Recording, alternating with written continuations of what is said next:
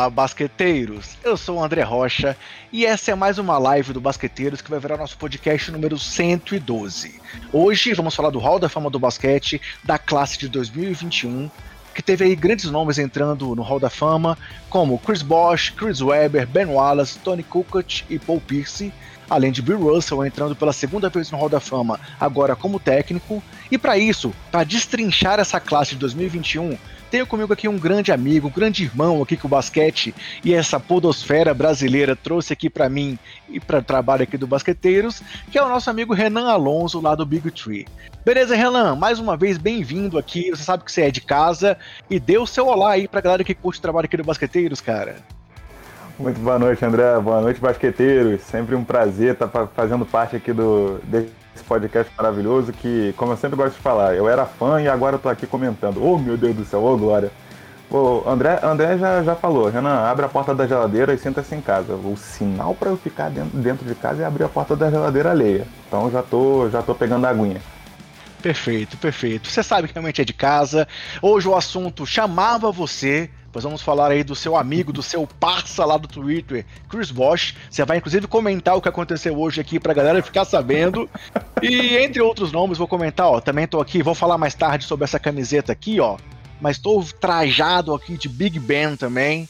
Vou falar um pouco sobre Tony Kukoc, aí é hora de puxar a sardinha pro meu lado também, esse grande jogador que defendeu o Chicago Bulls lá nos anos 90. Mas galera, antes de começarmos então o assunto em si e a falarmos sobre o Hall da Fama da classe de 2021, vou falar com vocês um pouco sobre onde encontrar o trabalho do Basqueteiros. Nós estamos nas redes sociais, sempre com o nome Basqueteiros, o nome do usuário, arroba BasqueteirosNBA, sendo o Twitter o principal canal de comunicação com vocês, temos o nosso canal aqui no YouTube, youtube.com.br basqueteiros, com as nossas lives semanalmente, virando o nosso podcast depois. Mas se você puder nos acompanhar aqui no YouTube, dando seu like, se inscrevendo no canal e ativando o sininho das notificações, você vai ajudar demais o nosso trabalho a crescer e temos também o nosso trabalho no podcast, que é o nosso carro-chefe, já está aí na sua, indo para sua quarta temporada, é quarta temporada coberta aqui pelo Basqueteiros, e está disponível no seu agregador de podcast favorito, no Spotify ou no app da Aurelo. A gente sempre pediu para vocês baixarem durante os playoffs o app da Aurelo, pois nós estamos lá na Aurelo, e lá, se você ouviu o podcast, nós temos uma remuneração por cada play que você dá. Então não tem custo nenhum para você, mas você ajuda o Basqueteiros a crescer também, pois só por ouvir nosso trabalho por lá, a gente recebe por isso. Beleza, galera?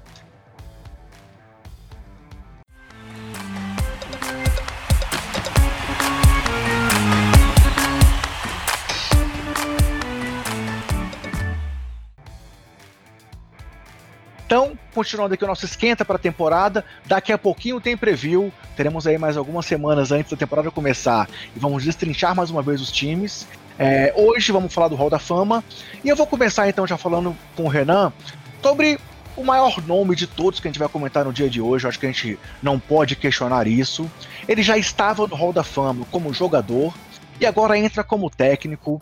Ele é um nome aí super representativo para o basquete como um todo, é, pelas questões raciais que o envolvem também, por tudo que ele fez como jogador, é, pela, pela, forma como ele foi é, é, é um, um precursor aí na NBA e também como técnico. Ele foi o primeiro técnico negro na NBA e foi duas vezes campeão como técnico do Boston Celtics, sendo técnico e jogador em 1968 e 1969, completando aí os seus 11 títulos pelos Boston Celtics. Estamos falando de Bill Russell, primeiro técnico negro da história da NBA, como eu já falei, e que assumiu o time aí depois da aposentadoria da lenda Red Auerbach.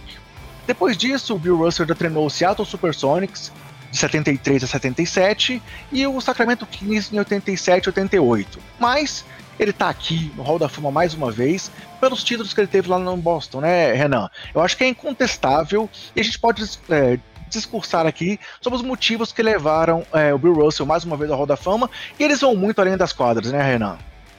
Não, com certeza, cara. É, Bill Russell é, acho que a gente até banaliza um pouco quando a gente chama a pessoa ah, de lenda, ah, de, de ícone, mas, cara, Bill Russell não tem, não tem outra, outro adjetivo para um cara desses. Eu vou até é, passar um paralelo com o que a gente viu nas finais do ano passado, quando teve uma partida em Milwaukee que a gente viu o carinha do Jabbar do lado do Oscar Robertson. Cara, aquilo foi algo assim sensacional. É, eu acho que assim, são poucas as figuras que realmente, realmente emitem essa aura.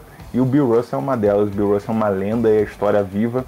E eu preciso ser sincero com você, eu até me surpreendi de ter demorado tanto para essa indicação dele no Hall da Fama como técnico, tá? Sempre, sempre vale frisar, ter saído só agora em 2021 ser bem honesto com você, eu acho que já, já poderia ter saído bem antes. Mas, assim, todas as homenagens para o Bill Russell é, são sempre justas, sempre bem-vindas. Não à toa é aquele nome que, é, que a gente vê atrelado ao troféu de, de MVP no, é, da, das finais da NBA.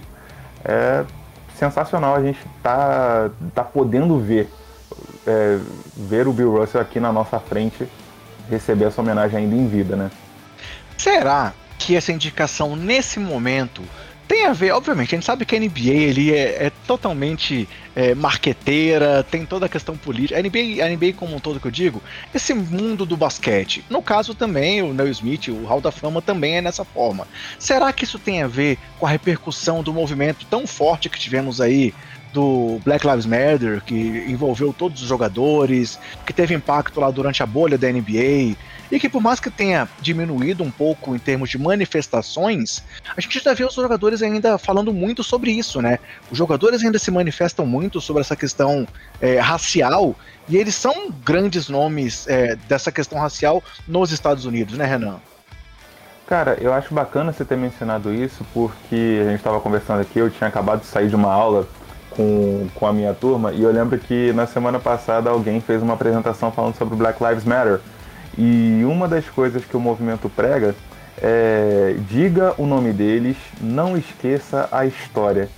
Eu acabei de falar que uh, o Bill Russell é um sinônimo de história da NBA, sabe? Então, claro que o nome dele está atrelado à história da liga e, assim, pelo movimento de, de valorização da cultura negra, da, da, das, das pessoas negras em suas mais diversas formas, você não esquecer a história, você fazer questão de lembrar da história como ela aconteceu, lembrando que o Bill Russell, na época, na época de jogador, ele sofreu muito racismo, tem muita coisa que provavelmente talvez a gente nem saiba ou não soubesse, caso não a, a luz da história não viesse, e eu acho que passa por aí sim, André. Eu acho que passa por você reconhecer e valorizar essa história. Legal. Então, além do Bill Russell, tivemos mais dois técnicos que entraram no Hall da Fama nessa classe, que são o Rick Alderman, que teve 23 anos na NBA, sendo o nono técnico em número de vitórias e também foi homenageado aí. Eu, eu assim, eu me recordo muito da passagem dele pelo time do, do Sacramento. E tivemos o Jay Wright, que foi um grande técnico universitário, duas vezes técnico do ano é, da Smith National, seis vezes técnico do ano da conferência Big East e duas vezes campeão da NCAA. Antes de passarmos ainda para os jogadores, eu vou citar também as duas jogadoras que entraram aí nessa classe de 2021, que são a Laura Jackson, duas vezes campeã da WNBA, sete vezes All-Star, três vezes MVP e defensora do ano de 2007, e a Yolanda Griffith, que foi campeã da NBA uma vez, também sete vezes All-Star, duas vezes medalhista de ouro em Olimpíadas e MVP e defensora do ano em 1999. Renan, sobre os técnicos, eu acho que assim, o Alderman foi mais assim, é, os dois na verdade foram nomeados mais pelo conjunto da obra é, de suas carreiras, principalmente o Alderman, apesar de não ter sido um técnico vitorioso, mas era um técnico muito respeitado e um técnico de carreira duradoura na NBA. E sobre as duas jogadoras, cada uma na sua época marcou muito a história, né? Eu lembro demais da Lauren Jackson, naquele momento ali de, de, de, de, consolidação da WNBA. A gente viu lá nos anos 90 a criação da liga, é, com a participação brilhante da nossa Brazuca e Janete. Pô, eu lembro demais quando ela jogou lá no Houston. E no, na, no, na, década seguinte, na década dos anos 2000, eu lembro que a Lauren Jackson realmente foi um dos grandes nomes aí dessa consolidação da WNBA, né? Então acho que também são quatro nomes que a gente entende perfeitamente porque entraram nessa classe de 2021, né, Renan? Sim, sim, com, com certeza. Acho que você falou brilhantemente sobre a, sobre a Lauren Jackson, até gostaria É, gostaria de ter acompanhado mais. Na época dela, a WNBA era uma liga muito incipiente ainda, né? A gente não tinha tanto contato quanto a gente tem agora, principalmente por meio das redes sociais e de outras pessoas fazendo, fazendo cobertura. Queria mandar um beijo para todas as meninas que, que fazem essa cobertura aí de uma maneira sensacional. É, e com relação aos técnicos, cara, realmente é, uma das coisas que sempre me chamou a atenção na, na NBA, é, quando eu passei a acompanhar, é, para mim era um choque, porque eu estava acostumado com o futebol brasileiro, sabe? De ver um time ter, sei lá, quatro, cinco técnicos numa temporada. Ao passo que na NBA você tinha essas pessoas que sim, eventualmente acabavam sendo demitidas e etc. Mas que tem um conjunto da obra de respeito. Sabe? Difícil, dificilmente o cargo deles fica tão precário quanto a gente vê, quanto a gente vê aqui, aqui no nosso esporte. E o, o Edelman, ele me chamou a atenção. Eu lembro dele no comando do Houston. É, Sim, foi na sequência do Kings. Ele Isso. começou no Portland, passou para o Golden State, aí foi para Sacramento entre 99 e 2006, depois foi para Houston e finalizou a carreira em Minnesota. Isso. Então, então sim, como você mencionou, era uma figura respeitada e assim, pelo que pelo que ele entregou, ele ajudou a, a fazer a NBA crescer. E o, e o técnico universitário é o que a gente sempre fala, né? O universitário é onde a gente tem torcida, onde a gente tem, onde a gente tem sangue correndo. Galera, é, assim, realmente eu achei muito legal o Renan falar aí sobre a galera que faz a cobertura mais próxima. Eu também gostaria de ter tempo para acompanhar tanto o universitário quanto a WNBA mais do que, eu, do que eu tenho disponível hoje realmente. Eu foco muito na NBA por não ter essa disponibilidade de tempo. Acho, acho muito legal tanto o basquete universitário quanto o basquete da WNBA, mas eu não consigo acompanhar, então abração aí realmente pra galera, para as meninas em especial que fazem uma cobertura muito legal. Vocês no Big Tree acompanham muito mais de perto até do que eu, né, Renan? Acho muito muito legal o trabalho que vocês fazem disso é, nesse tipo de cobertura. Eu realmente foco mais na NBA porque realmente é o que eu consigo fazer com a disponibilidade de tempo que eu tenho. Mas passando então aqui, galera, eu quero aproveitar para pedir para vocês, quem está aqui com a gente na live agora, deixa seu comentário. É muito legal interagir com vocês aqui na live. Deixa sua pergunta, se for o caso, ou traga sua opinião para a gente, para a gente debater em cima dela também. É muito legal ter essa conversa com vocês. Ou então interage com a gente lá também, no nosso Twitter é, ou no nosso Instagram. É muito legal ter essa troca de ideias com vocês. Quem quiser participar do nosso grupo do WhatsApp, Tá lá sempre também o tweet lá no nosso é, é, perfil também, sempre a gente posta por lá, é muito legal. O Renan tá lá no nosso grupo também, a gente sempre troca alguma ideia por lá também. E a ideia é sempre ter essa interação com todo mundo que curte o trabalho aqui do Basqueteiros. É, então, galera, para quem não deu like, o like aqui no vídeo também, se você está no YouTube agora com a gente, ou mesmo quem está vendo depois. Não esquece de deixar o like, porque é muito importante pra gente. E agora vamos começar a falar então dos jogadores, é, que são os nomes mais conhecidos e que compõem essa classe de 2021, né? Começo então, em homenagem ao querido amigo Renan, com o nome de Chris Bosh. Chris Bosh, que foi draftado é, pelo Toronto Raptors, né? Passou o início da sua carreira lá no time do Canadá. Depois levou os seus talentos para a Flórida, juntamente ali com o nosso grande LeBron James onde ele foi para quatro finais, conquistou dois anéis de campeão da NBA, teve em toda a sua carreira 11 participações no All-Star Game, foi campeão olímpico em 2008 e teve um final de carreira aí, é, é, uma carreira encurtada por uma questão de saúde, contra a qual ele lutou bastante, né, Renan? Depois eu passo para você falar um pouco sobre isso também. Ele teve uma questão aí é, é de embolia pulmonar contra a qual ele, ele não aceitava, ele tentou ainda por vários anos voltar à NBA, apesar das restrições médicas. Ele queria até que algum time bancasse a ideia de, de aceitar ele no time, mas ele acabou realmente sendo vetado. E posteriormente teve a camisa 1 aposentada pelo time do Miami Heat. Renan, vamos lá, solte aí a sua emoção e fala pra gente um pouco sobre como foi a carreira de Chris Bosh e um pouco do porquê ele merece realmente estar aí no Hall da Fama do basquete nessa classe de 2021. Você brincou com o meu coraçãozinho, André. Você brincou muito com o meu coraçãozinho, porque para quem tá, tá acompanhando a gente em vídeo, eu tô com a minha camisa do Chris Bosh aqui pendurada do meu lado e assim, só amor, só amor por esse cara. É, eu lembro que na época do, da formação do, do, do Big Tree, eu assim, eu cometi a heresia de ser um pouco cético com relação a LeBron James E eu fiz uma promessa, eu falei, se o Miami for campeão, eu, eu faço questão de comprar camisas do Bosch e do LeBron, do Wade eu já tinha. Dito e feito, né? Não deu outra, eu tive que cumprir minha promessa e não me arrependo de nada. É, mas, cara, é, falando um pouco sobre o Chris Bosh, ele era um cara que a gente sabia que jogava no Toronto e que era um cara que tinha calibre de All-Star. Até aí nada, porque Toronto na época dele não era nem de perto é, o que a gente conhece hoje com aquela torcida apaixonada do We The North, ou pelo menos não chegava até a gente, né? O Chris Bosh ele pegou uma entre safra aí entre a passagem do Vince Carter, a chegada dele, e ele brigou muito pelo Toronto, se destacou, é, foi selecionado para All-Star, foi inclusive, foi inclusive para o time olímpico é, norte-americano em Pequim. Inclusive ele mencionou, ele mencionou esse fato na, no discurso dele é, do, do Hall da Fama. Ele contou uma história relacionada ao Kobe Bryant que foi muito emocionante também. É uma coisa ainda muito recente. É, de, Incrível de... como tantos grandes jogadores têm histórias relacionadas ao Kobe, né? Sem dúvida, sem dúvida.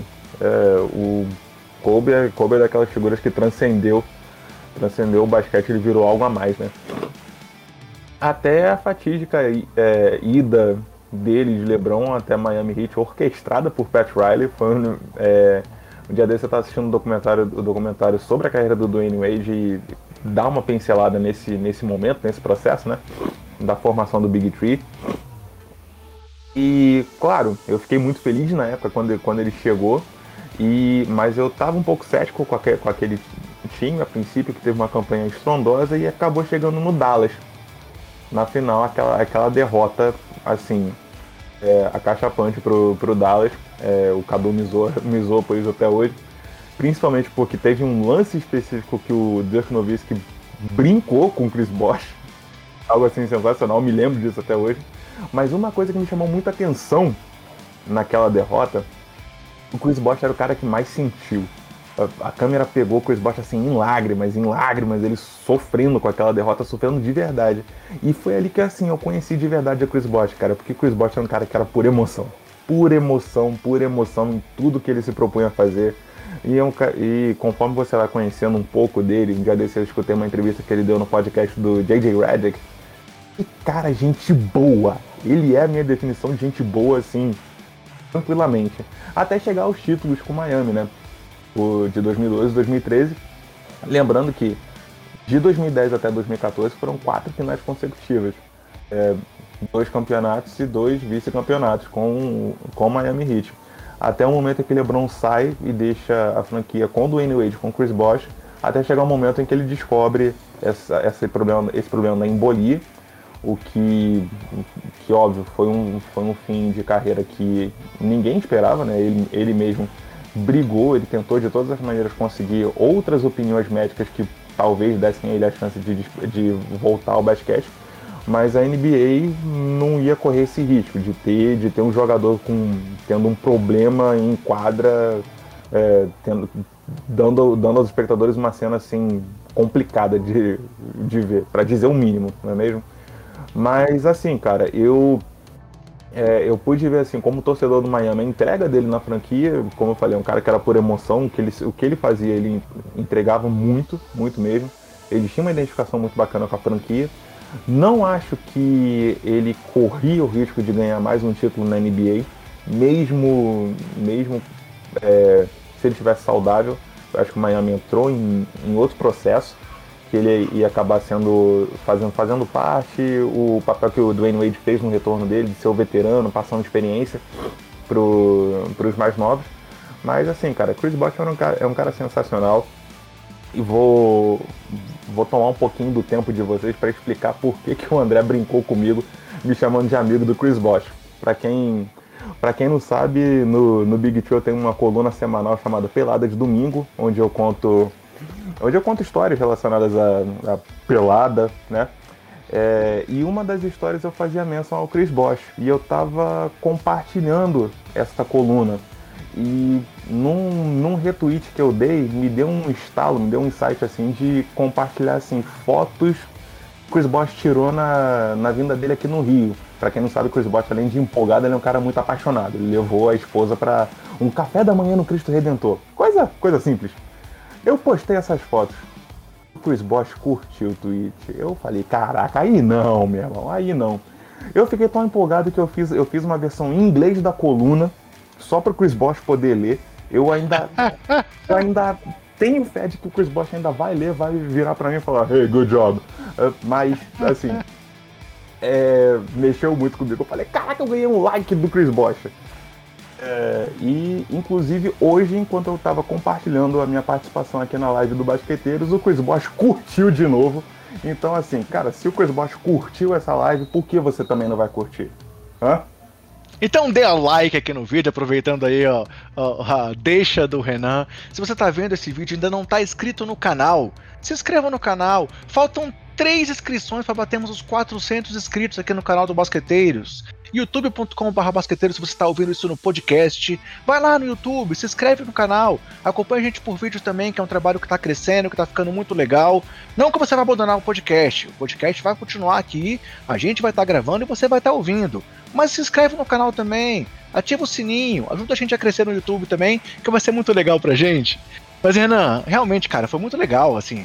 Eu lembro que eu, pô, te parabenizei quando o Chris Bosch é, é, é, interagiu contigo. Eu falei, cara, que legal, é muito legal quando a gente vê os amigos conseguindo essas conquistas, até sabendo que ele é um ídolo seu, que, pô, é uma, uma coisa muito legal, é, é, é uma alegria que a gente tem de ver essas coisas acontecendo. Então, por isso que eu falei, quando eu vou falar de Chris Bosch, tinha que te convidar, é, era um momento legal de comentar um pouco sobre esse grande nome aí do basquete. Foi uma forma triste como ele parou, mas cara, ele teve média de quase 20 pontos na carreira, mais de 8 rebotes. Então realmente é, é, é totalmente justificável essa inclusão dele no Hall da Fama. É, pegou, até pelas conquistas que ele teve, né? E pegou o rebote mais importante da franquia Miami Heat. De o passe pro Realen, né? Rebounded by Bosch. Coisa, Exatamente. Coisas assim que não saem da minha cabeça. Exatamente. Por falar nisso, eu, eu, lembrei de uma coisa aqui agora, só porque você falou de Remote by Bosch, eu lembrei de, um, de, uma, de uma frase marcante, que é aquele Blocked by James. Eu tava lendo by hoje que o, que o André Godala falou que o toco do Bana Debaio no Jason Tatum foi o maior toco da história dos playoffs da NBA. Eu acho que esqueceu um toquinho que aconteceu numa final, não é isso? eu, acho que, eu acho que o Magic Johnson também, também engrossou esse coro aí e fala, gente, pô, calma. Assim, eu, eu adoro Miami, meu menino Adebayo é a menina dos meus olhos, mas assim, o mais importante, calma lá, vocês estão esquecendo de alguma coisa aí. É, não, eu, eu acho que o Godola só, só, assim, fez questão de não lembrar porque ele tava do outro lado daquele token, né? Acho que é simplesmente por isso. Mas vamos lá, seguindo aqui então com a lista, porque a lista é grande, tem outros nomes ainda pra gente comentar. Mas antes de trazer o próximo nome, eu quero falar com vocês sobre os nossos parceiros aqui do Basqueteiros. Afinal, sem os nossos parceiros, a gente talvez não tivesse alcançando tantas pessoas e o trabalho também não tivesse crescendo tanto. O primeiro parceiro é o nosso é o portal Jumper Brasil com o nosso podcast sendo publicado lá sempre que ele sai. Então, além de estar no YouTube, é, desculpa, no Spotify, no seu jogador de podcast favorito ou na Aurelo, também sai no Jumper Brasil sempre que ele é publicado. Então, tem podcast novo, é só entrar no portal do Jumper. Querendo se manter bem informado sobre tudo do basquete, você encontra tudo do Basqueteiros lá também. E temos também a nossa parceria, assim como o Big Tree tem, com a loja Odyssey. A Odyssey é uma loja que tem estampas aí variadas, super legais, com uma linha especialíssima sobre basquete, que está soltando camisa nova quase que diariamente. Eu tenho várias, inclusive essa minha aqui, ó, de Big Ben Wallace, é da Odyssey. Todas as camisas que eu uso aqui nas lives, nos nossos vídeos do Basqueteiros, são da Odyssey. Eu sou fãzaço da marca, por isso que eu firmei essa parceria aqui para o nosso canal. E temos lá o cupom de desconto Basqueteiros, é só clicar no link que está aqui na descrição, tanto do YouTube quanto do, do podcast, que você tem 10% de desconto, ou então usando o nosso cupom Basqueteiros lá no carrinho de compras. Além disso, temos a nossa linha Basqueteiros lá dentro da loja da Odyssey, com camisetas, moletons, caneca como essa aqui, ó, inclusive que eu estou usando aqui durante a live com o nossa, a nossa logo aqui do Basqueteiros. Então, se você quiser comprar um produto da nossa linha, é só pesquisar lá no nosso site da Odyssey que você encontra também a nossa linha Basqueteiros com uma novidade, que é um modelo recente aí que saiu em parceria com a, o pessoal do Área Pintada. o Luiz Felipe Arte, lá do Área Pintada, fez uma arte especial pra gente, uma arte aí de streetball. E a gente fez um modelo de camiseta, tá lá na Odyssey também para quem quiser comprar. Com cores variadas, tamanhos que vão até o 4G. Então, se você tem dificuldade de achar aquela camisa com um tema legal, basquete, por exemplo, em um tamanho que sirva em você, tem lá. Tem camisas baby look, é, tem, inclusive, tem caneca também com essa nossa arte do área pintada. Então, procura lá o Basqueteiros na Odyssey que você encontra os nossos modelos. Ou compre os outros modelos também e use o nosso cupom para ter 10% de desconto. Beleza, Renan? Vamos seguir o próximo nome aqui então na nossa lista do Hall da Fama Classe de 2021? Bora.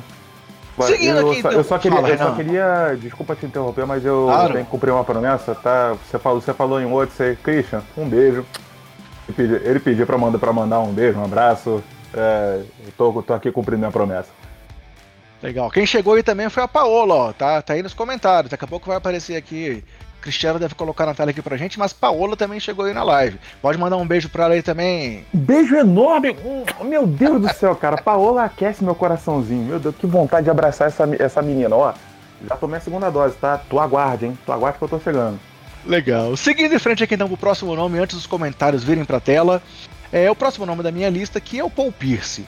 Também campeão da NBA e MVP das finais pelo Boston Celtics, é, 10 vezes All-Star, 4 vezes ao NBA, com a camisa 34 aposentada pelo time de Boston, e também um grande nome, saiu de Boston depois, foi jogar no Washington Wizards, mas claro, o que ele mais brilhou na NBA, o que ele foi mais representativo foi lá no time de Boston, e ele comentou no seu discurso a curiosidade de ter caído para a décima escolha.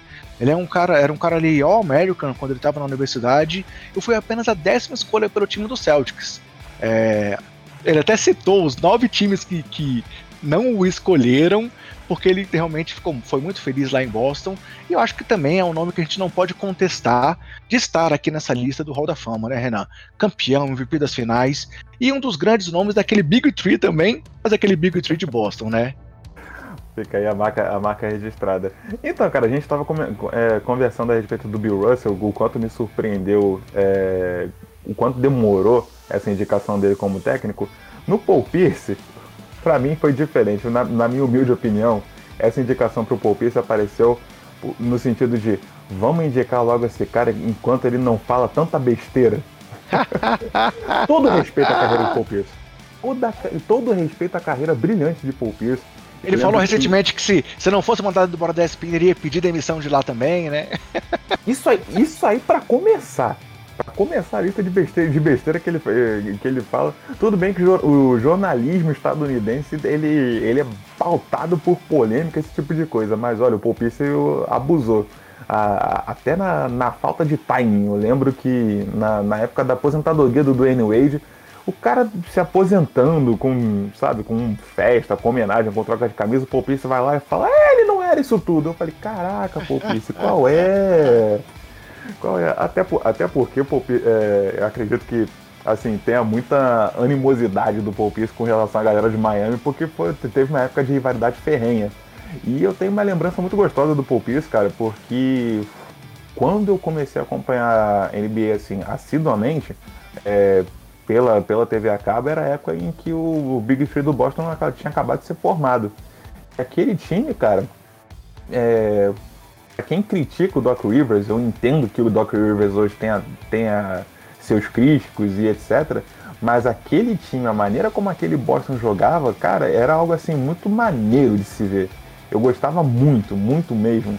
E eu podia imaginar aquele Boston sem o Kevin Garnett por lesão, ou sem o Ray Allen por lesão, mas sem o Paul Pierce, para mim aquele jogo não encaixava. O jogo daquele Boston ele passava pelo Paul Pierce, era um cara super importante. E é, como você falou, brilhou com a, com a camisa do Boston e você ter a sua camisa aposentada em Boston não é qualquer coisa. É, e ele foi o grande nome daquele 17 título do Boston, né? Por enquanto aí, o último título até aqui da, da, da, franquia do Celtics. E em cima do grande rival Lakers, né? Então também dá um peso especial aquele título. Foi diante de Kobe Bryant, então foi um, foi um título marcante. É, e isso também ajuda a coroar o jogador espetacular que foi Paul Pierce. Concordo que de boca calada ele é muito melhor algumas vezes, mas estamos falando aqui de Hall da Fama, de o que ele fez como jogador. E até aqui, olhando um pouco aqui as estatísticas dele, quanto foram as estatísticas que ele terminou a carreira, ele terminou com também quase 20 pontos por jogo, 5.6 rebotes, 3.5 assistências, e após sair de Boston, teve uma temporada no Brooklyn, uma temporada no Washington e finalizou a carreira no Los Angeles Clippers. No Washington teve até uma jogada marcante também nos playoffs, que ele meteu uma bola no final e terminou caído na quadra ali. Então, assim, ele era aquele cara clutch, né? Então ele foi muito marcado por ser decisivo, por ser um cara que, que era, era assim, um vencedor nato, um cara que levava o time às vitórias. E acho que até por isso também esse reconhecimento é mais do que merecido. E pelo que ele fez em Boston, é um nome que tem, tem todo o direito de estar onde ele está e aí, merecidamente está nessa classe, né, Renan? Sem, sem contar, cara, assim, a gente mencionou a passagem dele por outros times. Se eu, se eu não me engano, inclusive, no ano de aposentadoria dele, é, eu posso estar tá, posso tá falando besteira, mas eu não lembro se foi a última partida ou a última partida dele no Garden, em Boston. É, fizeram de tudo para ele entrar e meter uma cesta. Essa cesta acabou, acabou chegando. Algo assim, super maneiro. Toda, toda a quadra vibrou junto. É, mas uma coisa. Ele se ajoelhou lá no logo, né? Isso, isso. E uma coisa que vale a pena destacar, cara, essa identificação dele com o Boston, ele é o cara que tava, que tava na época da vaca, das vacas magras, sabe? Ele tava em Boston quando o negócio tava ruim. E ele tava em Boston quando o negócio ficou bom. É, pra, para quem critica hoje a falta de, identi de, identificação do jogador com, com a camisa, ah, quando o negócio não tá bom ele pede para ser trocado, coisa e tal. É, tem que valorizar isso, isso do Paul Pierce. Claro Pensando que... no Big Tree, ele era do Dwayne Wade daquele Boston, né?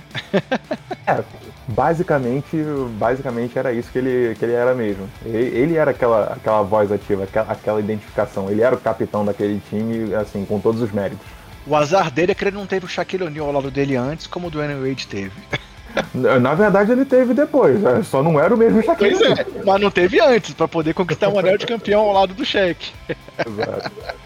Foi mais no final da carreira aí do grande pivôzão. Mas ó, teve um comentário aqui que a gente veio pra tela, o William Leal falando, ó, pensamos, pensei exatamente a mesma coisa, Pisse falando, hall da infâmia. Boa, William. Belo comentário. Abração aí também, ó, pro Flávio Merencio, mandam muito, abração pros colegas, valeu, Flavião. Paolo, ó, já chego com uma história do like do Chris Bosch no Renan. Grandes momentos. Valeu, Paola, brigadão, boa noite, bem-vinda aí. Galera, continua interagindo com a gente, deixa seu like. Quem puder, não está inscrito no canal ainda, se inscreva. Estamos quase chegando aos 400 inscritos aqui no Basqueteiros. E vou seguir aqui então com a nossa lista. Pro próximo nome aqui, ó, é esse cara que está na minha camiseta, Big Ben Wallace um jogador não draftado que foi campeão da NBA, quatro vezes All-Star, cinco vezes All-NBA, quatro vezes defensor do ano, agora Hall da Fama e que teve a camisa 3 aposentada pelo Detroit Pistons. É um cara que lutou contra todos e contra todos. Ao final do seu discurso, fez ali um movimento também é, antirracismo ali também no, no, lá no discurso do Hall da Fama. E é um cara que realmente é, mostrou que sempre teve garra para lutar contra as probabilidades. Era um cara baixo para a posição. Jogou numa época de grandes pivôs na NBA e mesmo assim era o melhor defensor da liga. É, é um dos jogadores com mais títulos aí de defensor do, do ano na história da liga. E merecidamente também tá nessa lista por tudo que ele fez, por ter ajudado naquele título do, do, do Pistons, que muita gente que, assim, questionou na época é, o quão merecido era, porque era um time que não tinha nenhuma grande estrela, mas era um time realmente de trabalhadores, e eu acho que o retrato disso é bem Wallace, não é, Renan? Cara, sem dúvida, sem dúvida. O Ben Wallace, cara, ele para mim é uma figura assim muito interessante. Dadas as, dadas as devidas proporções, é um cara que você pode até comparar com o que o Dennis Rodman fez. Dennis Rodman também passou pelo, de, pelo Detroit. Sim. Vale, vale lembrar. É, você olha os números da carreira dele, é um cara que foi pro Hall da Fama com 5.7 pontos de média, 9.6 rebotes. Aí você fala, nossa, mas que isso, gente? Cara, não dá para mensurar o Ben Wallace em números, sabe? É, eu acho que, primeiro de tudo, eu acho que culturalmente, ele é um cara, por mais que a gente fale do, do Alan Iverson né, contestando o dress code da NBA. Cara, o Ben Wallace, se você parar para pensar, ele era um cara que tinha uma imagem muito poderosa. Ele era, ele era um homem negro ostentando um penteado afro, na maior parte das vezes. Tinha vezes que ele entrava com tranças e tal. E era uma visão muito forte. Ele criava uma identificação muito grande. Eu juro a você, André, que eu tinha visto várias fotos, imagens, posters do, do Ben Wallace antes de vê-lo de fato em quadra. Quando eu o vi em quadra atuando, eu fiquei impressionado porque eu falei, ele não é tão grande quanto eu pensava. Uhum. Exatamente. Mas, o, o, tamanho dele ele transcendia, cara. Ele criava uma identificação muito grande pela maneira de jogar, pela maneira dele, dele agir dentro de quadra. E, de fato, ele era um cara que cumpriu o papel dele com, com muita eficiência, era um, era um brigador. E ele ali naquele time do Detroit, eu gosto de pensar que ele era o cara certo, no time certo, no momento certo. O, aquele time do Detroit campeão, é, campeão no ano, finalista no ano seguinte, é, acabou perdendo para o San Antonio Spurs no jogo 7, feio de doer, mas jogo 7 é, jogo 7 envolvendo muito nervosismo em quadra, todo mundo querendo ganhar. Quando ninguém tinha placares de 80 a 69, né? Nossa! Senhora. Eu, olha, André, a pandemia me fez assistir aquele jogo. Eu falei, caramba, o jogo final, né? Nossa, o jogo, que jogo feio. Mas, assim, não tiro mérito de nenhuma das equipes, do Detroit muito menos. É, eu lembro que eu vou. Eu vou. Se me permite aqui a digressão. É, a gente está na época do, do, NBA 2K, o jogo é o game mais famoso hoje em dia. Mas na época do, do querido Play, PlayStation 2 tinha um, tinha um joguinho é, chamado NBA Ballers Finan. E tinha um Charleston Billups na capa. E a proposta dele era muito legal, ele parecia um GTA. Você, você fazia a tua carreira, você interagia com, com os jogadores da NBA, tinha um Ludacris, aí você tinha que escolher entre ser, um, entre ser um artista ou ser um atleta. E tinha um momento que você enfrentava o time do Detroit. Ai, nossa, como eu suei. Mas, assim, para só dessa parte, nesse jogo tinha a barbearia do tio do Ben Wallace. pra você ver como, como o Ben Wallace ele foi essa figura assim cultural, digamos assim, daqueles anos 2000. E eu entendo, eu entendo a, a entrada dele no Hall da Fama, como você mencionou, um cara que chega é, fazendo um gesto antirracista, ele sabe muito bem o papel que ele, que ele cumpriu e ainda cumpre. Então, palmas para Ben Wallace. É, eu, a sua comparação com o Rodman eu achei muito, muito, muito assertiva, assim, eu pô, sou fãzaço do Rodman, por motivos óbvios, assim, acompanhei muito, muito ativamente o momento dele no, no Chicago Bulls. É, e assim, realmente foi o maior reboteiro que eu vi. Com, tive a, a chance de ver jogando, claro, com muito menos acesso naquela época, porque era o que a gente tinha disponível aqui no Brasil, era muito menos. É, você, chegou, você, né? você chegou a gravar jogos em fita VHS? Vixe, demais, gravei demais. aquela questão de gravar vídeo em VHS depois ser apagado por batizado de família depois. É, padrão. É coisa, que, coisa que acontecia naquela época, dos anos 90. Mas assim, é, pô, o Rodman tá num patamar acima, obviamente. Mas realmente, em termos de estilo de jogo, um cara que tá ali para fazer o trabalho sujo, para realmente marcar acima de tudo, é, é, é especialista em rebote, especialista em defesa. O, o Ben Odyssey realmente fazia muito disso. E o Chicago Bulls foi atrás dele depois ali, quando ele saiu lá do Pistons, né? Só que foi um momento diferente, o Bulls estava numa reconstrução muito, muito primária ainda e precisava de um jogador que fosse mais estrela do que um do que um jogador assim do jogo sujo que era o Ben Wallace. Então ele acabou não, não se encontrando muito em Chicago. É, Pouco era, era... a chegada do, do Derrick Rose? Foi, foi, foi ele, foi ele no time do Baby Bulls realmente. Ele jogou lá, ó, deixa eu ver aqui os anos. Ele jogou de 2006 a 2008. E aí o draft do, do, do Rose foi em 2008. Então, assim, é, é, é, talvez se ele tivesse permanecido lá, teria sido muito legal. Aí, claro, ia ser um mentor pro Noah, talvez o Noah fosse um jogador ainda melhor do que o que ele se tornou, mas é, é, como eu queria que ele tivesse conseguido render mais em Chicago do que ele realmente rendeu. Mas por tudo que ele representou no Detroit e por tudo que ele representou como figura para mim também é inquestionável a, a, entrada dele no Hall da Fama, sendo aí o primeiro jogador não draftado a ir pro Hall da Fama do basquete. Mais uma marca incrível para esse cara que conquistou tanto é, com o suor, com o trabalho e com muita luta, que é o, o Ben Wallace, né? Vamos lá, seguindo em frente aqui então.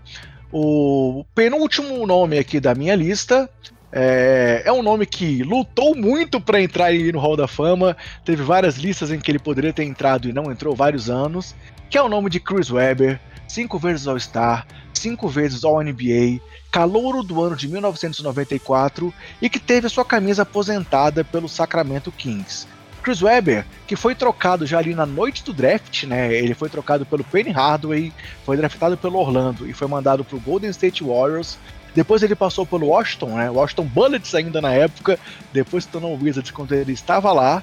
Jogou em Sacramento, onde teve sua grande fase na carreira, naquele time que tem aquela série inesquecível contra o Lakers, para muitos, o maior roubo da história da NBA, que a Laker Nation não me critique por isso, não sou eu que estou falando, são as más línguas por aí que dizem isso, né, Renan?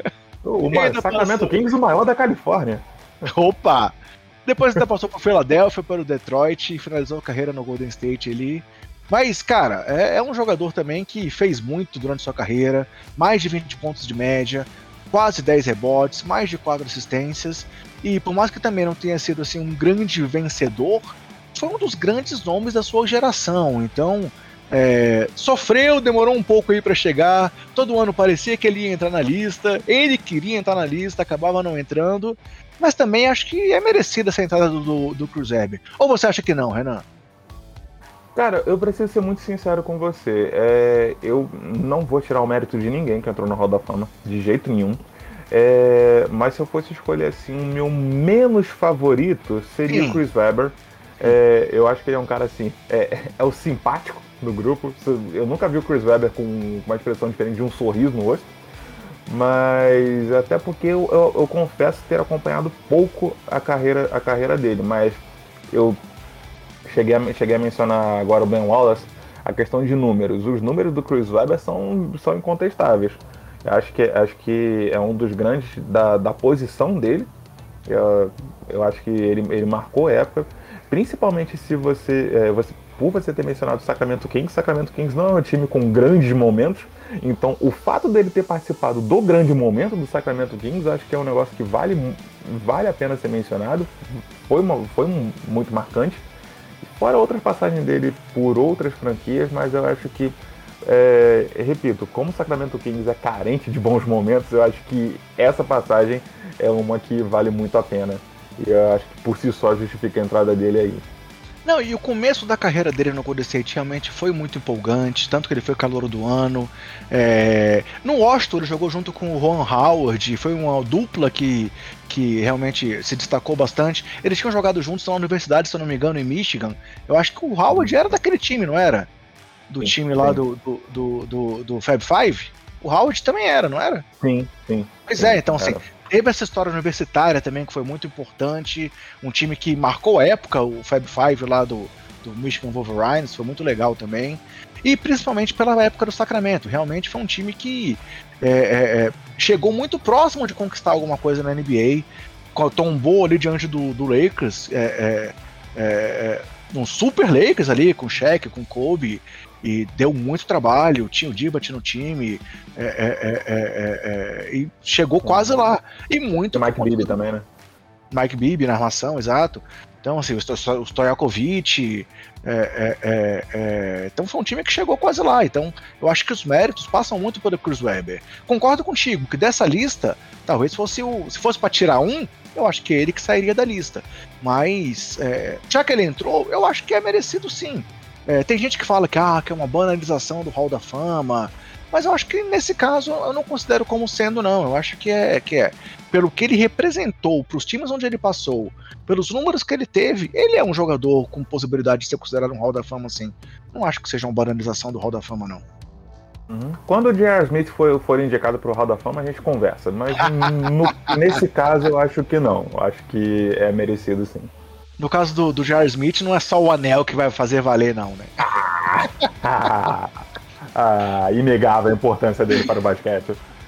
Vamos lá, galera. Então, o último nome aqui da lista. E agora é hora de eu puxar a sardinha pro meu lado. Foi o nome aí internacional que entrou esse ano no Hall da Fama do Basquete. Foi o nome de Tony Kukoc, o croata.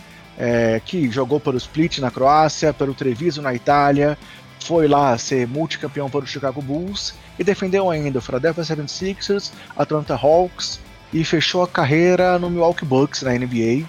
Foi a 29 escolha do draft de 1990 pelo Bulls, seguiu ainda ali alguns anos é, é, jogando na Europa, foi para a NBA justamente após a primeira aposentadoria de Michael Jordan, com esse peso nas costas de ser o cara que ia substituir o Michael Jordan, e aí de novo aqui, trazendo a experiência de quem viveu isso naquela época, como torcedor do Chicago Bulls, realmente se falava muito de que, cara, ele é o substituto do Jordan, ele é o melhor jogador da Europa.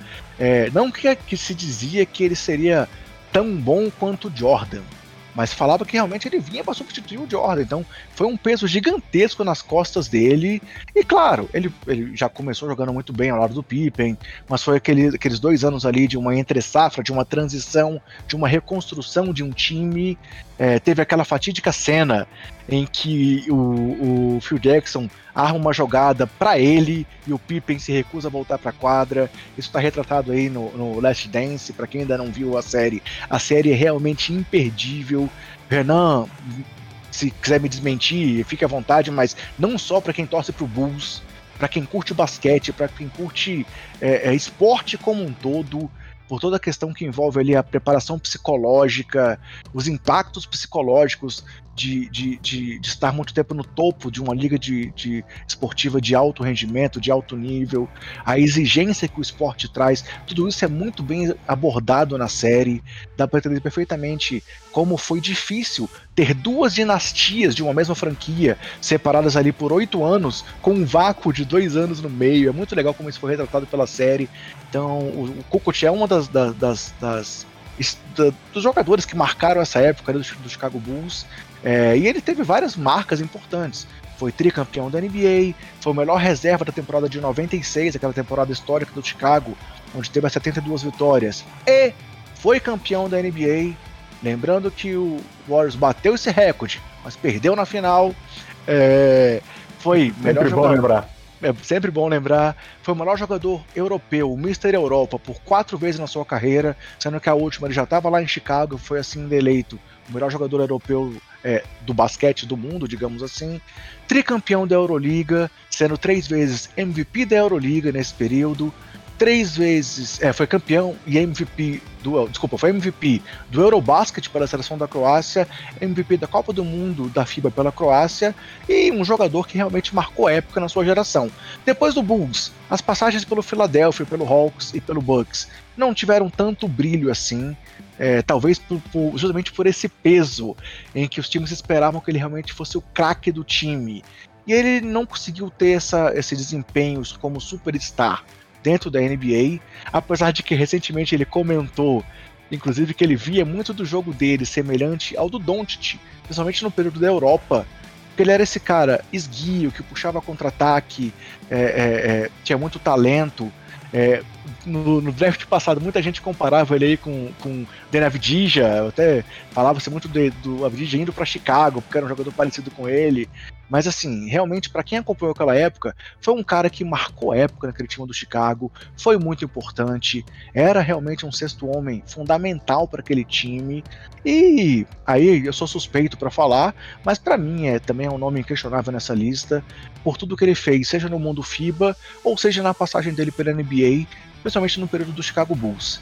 E eu quero destacar antes de passar a palavra o Renan, um comentário dele também no discurso dele lá do Hall da Fama, onde ele traz uma história que está muito citada também lá no, no Last Dance, que é ele, que ele falando que foi muito bom para ele, para ele crescer como jogador, é, o fato de que tanto Jordan quanto o Pippen chutaram a bunda dele lá na Olimpíada de Barcelona porque os dois realmente é, já sabiam que ele tinha sido draftado pelo Chicago Bulls com esse peso de ser o grande jogador da Europa e que ia chegar em Chicago com uma fama de superestrela.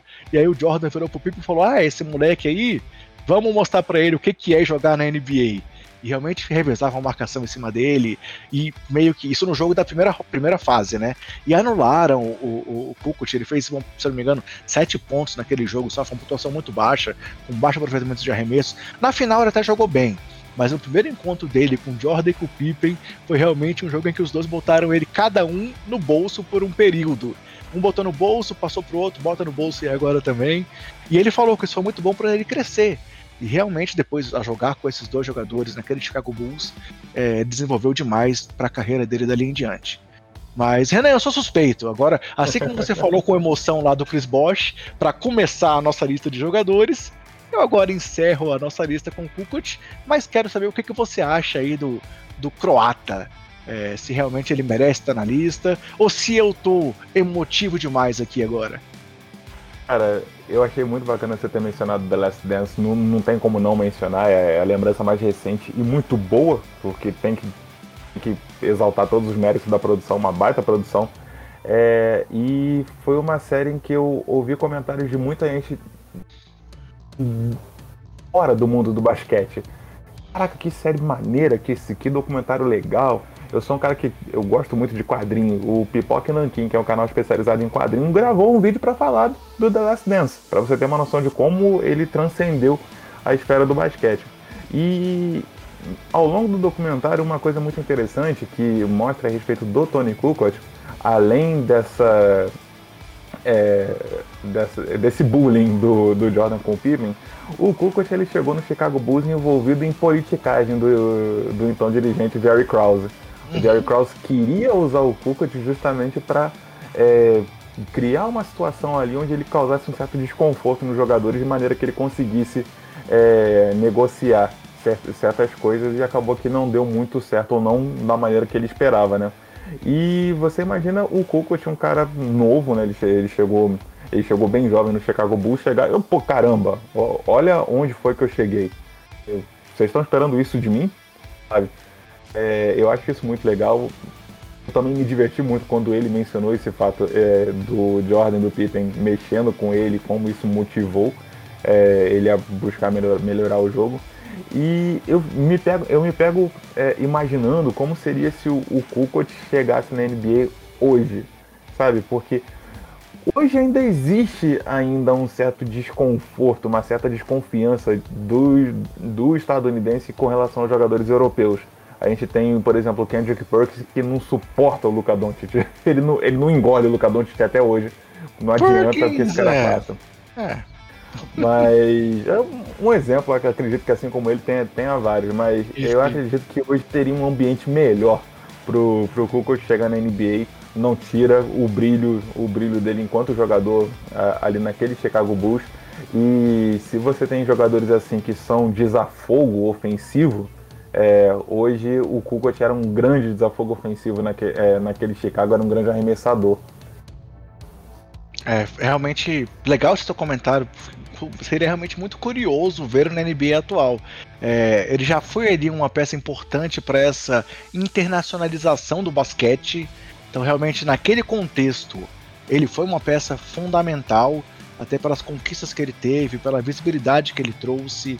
É, da época também chegou o Dino Raja junto com ele lá na NBA, mas o Raja não teve tanto destaque assim lá no Boston, e ele não, ele teve visibilidade, teve a sorte, claro, de estar nesse time do Chicago, é, do Jordan ter voltado, claro, de ter, de ter tido o retorno do Jordan para jogar ao lado dele e com isso conquistar os três títulos e ter tido um prêmio individual de sexto homem, então realmente foi muito legal.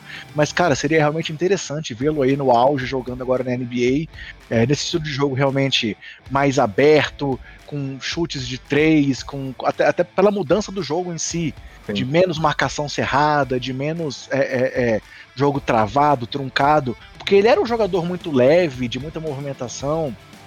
Seria realmente interessante vê-lo na NBA moderna. Interessante. Eu, imagino, eu imagino ele, nisso. Eu imagino ele como uma espécie de Chris Middleton dos anos 90, vamos colocar assim. Legal, legal, boa comparação. Você me fez pensar numa coisa que eu não tinha pensado ainda. Vou, vou, vou fazer aqui alguns exercícios pensando no Tony Kukoc na NBA moderna. Bem legal. E aí, algum comentário sobre algum desses nomes que a gente trouxe aí do Hall da Fama, que a gente não tenha feito? Da minha lista aqui, tudo que eu te trouxe para comentar é isso, achei muito legal. Eu vou trazer aqui algumas curtinhas aí de repente finalizar o nosso papo, mas da lista do Hall da Fama, o que eu tinha para comentar é isso. Mais alguma coisa para acrescentar, Renan? André, não me dá mais a oportunidade de falar do Chris Bosh, senão a gente não sai daqui hoje. Tranquilo, vou seguir em frente então. Lembrando mais uma vez, pessoal, nos acompanhe nas redes sociais, arroba basqueteirosNBA, é, ouça nosso podcast do Spotify, agregador favorito, nos acompanhe aqui no YouTube, youtube.com.br basqueteiros. E se você estiver no YouTube, se inscreva no canal, ative as notificações, dá o like no vídeo, pois você fazendo isso tudo ajuda o nosso trabalho a chegar a cada vez mais pessoas. É um trabalho feito com muito carinho para vocês, trazendo um trabalho que a gente tenta de maior qualidade, sempre com convidados muito especiais e que sacam muito de basquete, como é o caso hoje do nosso querido Renan Alonso. Mas vamos lá, galera curtinhas aqui do final. Eu trouxe só dois assuntos hoje, Renan. Depois, vamos lá, se você quiser trazer algum outro assunto pra gente discutir, também sinta-se à vontade, você é de casa. O primeiro, um assunto também aí que foi muito comentado nos últimos dias, a saída do Petrovic da seleção brasileira. É, a gente teve uma polêmica dele logo depois aí da, da, da não classificação do Brasil para as Olimpíadas, né, quando ele criticou os jogadores que não foram para os Jogos Olímpicos. Na época foi bancada a permanência dele, mas agora realmente ele acabou saindo da seleção. É, acho que foi um trabalho, um trabalho que não teve bons resultados, mas a gente viu um trabalho, uma evolução técnica dentro de quadra. Mas realmente a saída dele era algo esperado, né? Para mim até demorou a acontecer considerando até o nosso histórico aí do, da CBB, eu achei que acabando uhum. ali, eu, logo depois da Olimpíada, ele fosse realmente anunciar a saída. O que, que você acha, Renan? Cara, eu, eu confesso que eu dei, eu daria um voto de confiança para ele, até, até por conta do que aconteceu de a gente ter um ciclo olímpico mais curto. Uhum. É, da, daqui, daqui até Paris. Talvez, é, talvez eu, eu desse um voto de confiança. Assim, não, mas também não tira, não tira a razão da, da saída dele. Eu acho que eu acho que ele deixou, ele deixou clara a maneira como ele pensava, como ele trabalhava, e talvez isso fosse de encontro ao que a, a, ao que a CBB esperasse dele, mas assim, por questão de resultado, é, eu juro a você, André, eu não sei se eu colocaria muito da, da eliminação do Brasil na conta dele, não. Eu acho também de, não. De, materi de material humano, acho que a gente trabalhou com o que a gente tinha. Talvez, talvez, eu acho que é, uma crítica que eu faria é, com relação à rotação. Eu acho que ele morreu assim com algumas peças no banco que talvez pudessem fazer alguma coisa. Eu não garanto a vitória não, mas eu acho que não não justifica ele insistir ele insistir em atletas que não estavam rendendo em quadra quando ele poderia tentar outra coisa. Mas. E assim, a gente fez um bom pré-olímpico ali. É, realmente o jogo contra a Alemanha foi aquele jogo onde tudo deu errado. É, e para a Alemanha estava dando tudo certo. Então, realmente, eu, eu também não, não, boto, não boto isso na conta dele, não. O que eu critico foi o que aconteceu no pós-eliminação. Foi ele vir a público queimando os atletas, fazendo críticas aos jogadores que, por N motivos, não estiveram presentes. E, e, assim, não tinha que jogar isso no ventilador daquela forma que ele fez. Então, para mim, ali é onde realmente o, o, o, a coisa azedou, a situação ficou muito complicada, e por isso que eu achei que ele não fosse ficar. Mas acho que é, é, foi uma, um caminho natural, e o que todo mundo fala, quero saber se você concorda também, é que a ordem natural das coisas agora é. é a, do, do Gustavinho assumir a seleção, né? E aí, emendando com essa pergunta, quero saber se você concorda que o Gustavinho é o principal nome para assumir a seleção. É, a próxima pergunta é: o Gustavo Neto, o perdeu o Gustavo Neto não, desculpa, o José Neto perdeu o bonde dele?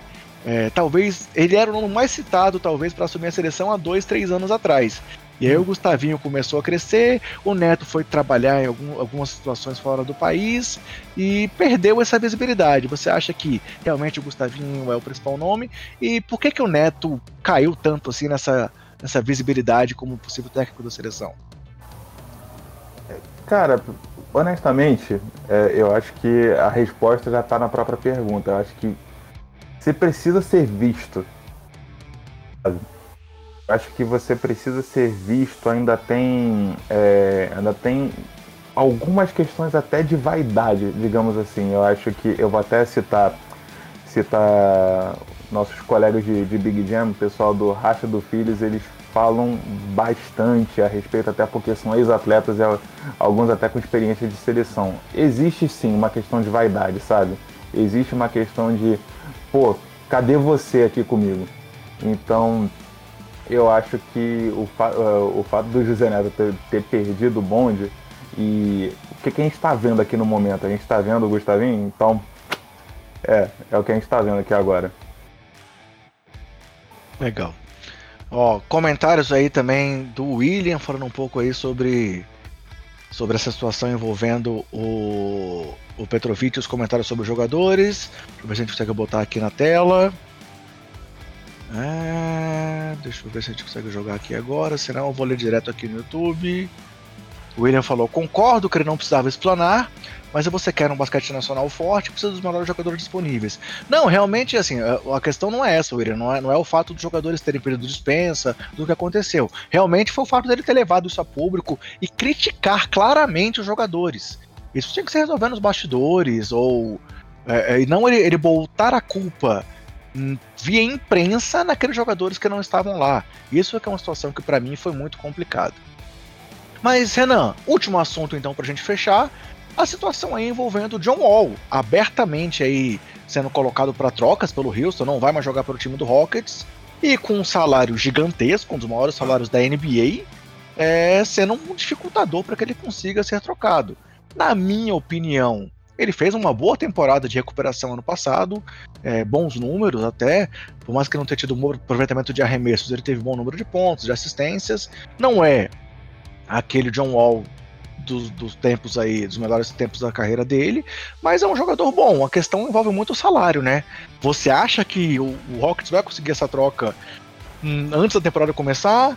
Ou talvez só lá na trade deadline, com um time mais desesperado, precisando de uma peça para chegar mais à frente, brigando pelos playoffs, que alguém vai atrás do John Wall, cara? Então, cara, é, talvez talvez você até lembre de um programa que a gente fez lá no Big Tree exaltando a carreira do LeBron e a, e a trajetória dos Spurs. E eu lembro de ter feito um comentário a respeito do, abre aspas, roteirista da vida do LeBron, o quanto esse cara estava inspirado. O roteirista da vida do John Wall é em coma alcoólico até hoje. É a única explicação que eu tenho para te dar. O roteirista do John Wall está em coma alcoólico, irrecuperável, irremediável, porque, cara, é. Olha, a decepção, a decepção é por tudo que aconteceu com o John Wall desde que ele chegou no Wizards, sendo aquela promessa. Eu lembro de é, eu, eu, lembro do, de um evento no All-Star Game, aquele jogo de entre calouros e veteranos, uma jogada assim absurda que ele fez pro Blake Griffin, falando: Caraca, esse aqui vai ser o próximo é, grande, grande atleta da NBA e tudo que aconteceu desde então, acho que. É, acho que o próprio Washington Wizards dificultou muito a vida do John Wall, dando aquele contrato para ele e, e, se tornando uma bomba, é, uma bomba relógio ambulante. É, e curiosamente ele tá no Rockets, que também é outra franquia que assim, fez de tu, tudo errado e mais um pouco. Diferentemente do James Harden, na temporada passada, em que é, havia sim uma incógnita de como o James Harden estaria, se valeria a pena correr atrás dele, coisa que o Brooklyn acabou fazendo. É, mas, cara, o James Harden, querendo ou não, é um atleta visado, sabe? Você pode ter suas ressalvas com relação a ele, mas ele tem um nome e ele faz jus a esse nome. Com a devida motivação ele faz. O John Wall já não é mais um nome que basta você falar o nome dele que vai ter gente, gente correndo atrás. E não. Então assim, eu acho pouquíssimo provável que alguma, que alguma franquia da NBA vá pagar para ver o John Wall antes da temporada começar. Eu acho que é, diferentemente do James Harden, que podia se dar o luxo de simplesmente sentar e esperar alguém fazer alguma coisa com relação a ele, eu acho que o John Wall vai ter que demonstrar um pouco de serviço. É, Será que não cabia um. Claro, com outras peças envolvidas. Não rolava aí um John Wall por Ben Simmons, não? É outro que vai ser trocado de qualquer jeito, que vai levar multa porque não vai treinar e tal. É jovem, pode se encaixar ali no esquema do, do Houston ainda como uma aposta ainda para o futuro, tá com 25 anos. E o Wall é um armador que pode se encaixar ali do lado do, do Embiid. O que, que você acha disso? Cara, aí é que tá. O Houston Rockets não tem nada a perder. O Sixers é. tem. É, sim. O Sixers tem. Não vale, então... a, não vale a aposta no John Wall, né? Que você tá querendo dizer? Exato. Antes da temporada, não. Antes da temporada começar, não. Mas agora, com, com as coisas andando, com as coisas acontecendo, eu acho que. Eu juro a você que eu não tinha cogitado essa hipótese. Eu achei muito interessante que, é, essa sua proposta, mas eu é, acho o, proble o problema é a desvalorização que o Simmons está tendo devido a toda essa, essa história que está rolando, né? Assim, o, o Philadelphia também está meio que nas mãos dele. Ele não quer jogar. É, o Philadelphia, o que pode fazer simplesmente é multá-lo, não tem mais nada além disso para fazer. E os times não querem pagar porque sabem que ele tá, tá forçando a saída. Então, talvez uma aposta no John Wall com algumas piques, que o Houston tem várias piques aí, fosse algo melhor do que aquele pacote, por exemplo, que fala que o Minnesota ofereceu, que não envolve nenhum dos craques, nem Edwards, nem Dilow, nem, nem Towns, nem ninguém. Então uhum. envolve o, o Malik Beasley.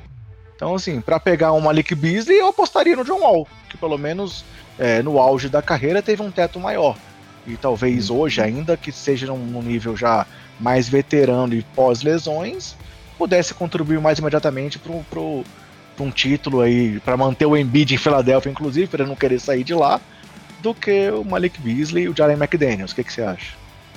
Pensando nessas duas trocas, comparando com, com o pacote do, do Wolves e um possível pacote envolvendo o John Wall. Foi o que eu pensei. Mas podemos deixar pra galera pensar aí também a galera comentar, ou se você quiser dar sua opinião ainda sobre isso, fica à vontade. Não, vale a pena. John, John Wall no Chicago Bulls. oh, meu Deus, não, aí não. Chicago Bulls vão querer envolver alguma peça que eu não vou querer que saia de lá. Fique tranquilo que isso não vai acontecer. Beleza, Renan. Mais uma coisa aqui, ó. Você viu a frase que o Shai soltou hoje ou ontem, é, é, falando sobre o, o, como ele se vê na, na NBA, não? Shai Gilgos Alexander? o, o, o nobre, o, o grande, o grande tá, me, tá me fugindo a palavra é, para falar, pra falar esse, esse nome de nobreza, Shai Gildius Alexander. Mas eu confesso que não, não. não ele agora não, também pode ser chamado de O Modesto, depois do que ele falou. Ele falou que ele se vê como o Steve Nash negro. Ô, oh, rapaz! tá bem, hein? Eu acho que pelo menos em termos de modéstia. Já, já perguntaram ao Steve Nash o que, é que ele acha disso? Oh, acho que não. Acho que, acho que seria interessante ouvir o outro lado da história.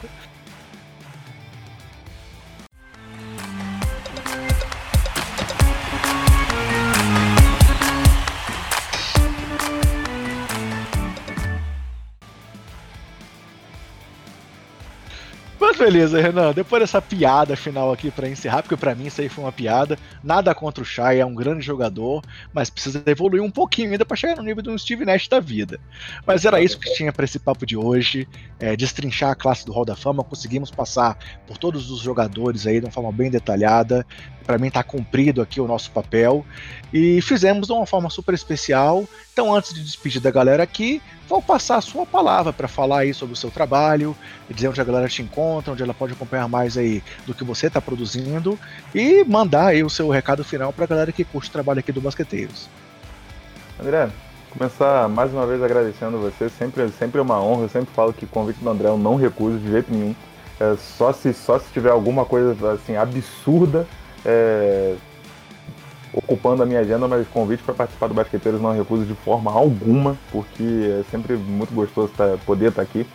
É, agradecer em meu nome e em nome do Big Tree também, muito obrigado por dar essa oportunidade da gente estar tá trazendo, trazendo aqui a, a nossa plataforma. Estamos de fazendo uma baita organização, nos preparando para essa próxima temporada aí.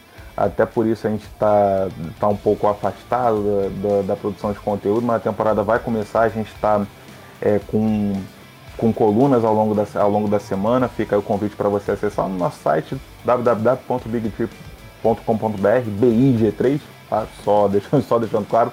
É, para você conferir as nossas colunas, tem gente nova escrevendo, escrevendo lá no site. Eu já mencionei aqui, vou mencionar de novo a minha coluna sai todo domingo, é a pelada de domingo. Se você quiser encontrar. demais. Se você quiser encontrar histórias Mequetrefe sobre pelada? domingo, domingo vai lá no Big Tree que você vai, vai encontrar minha coluna. O Chris Bosch aprova, se o Chris Bosch aprova, por que não você? Não é mesmo? E seguir o Big Tree nas redes sociais, arroba BIG3BR, tanto no Twitter quanto, quanto no Instagram. É, em breve a gente vai estar aí a todo vapor. Legal, então, beleza, Renan, brigadão, cara, bom demais bater papo contigo. É um papo sempre de qualidade, trazendo conteúdo de qualidade aqui pra galera, com todo o carinho de basqueteiros para basqueteiros. Então, pessoal, obrigado por quem estava aqui com a gente durante a live, para quem está vendo esse vídeo depois, para quem está ouvindo o podcast, e conto sempre com a audiência de vocês em qualquer plataforma que você tiver com a gente, pois é sempre bom trazer esse conteúdo para vocês e saber que você está curtindo, que você está ouvindo, que você está participando com a gente, beleza? Então me despeço de todo mundo com aquele recado de sempre. Se cuidem, cuidem dos seus e cuidem do próximo. E aguardo todo mundo aqui na nossa próxima live ou no nosso próximo podcast. Abração, até mais.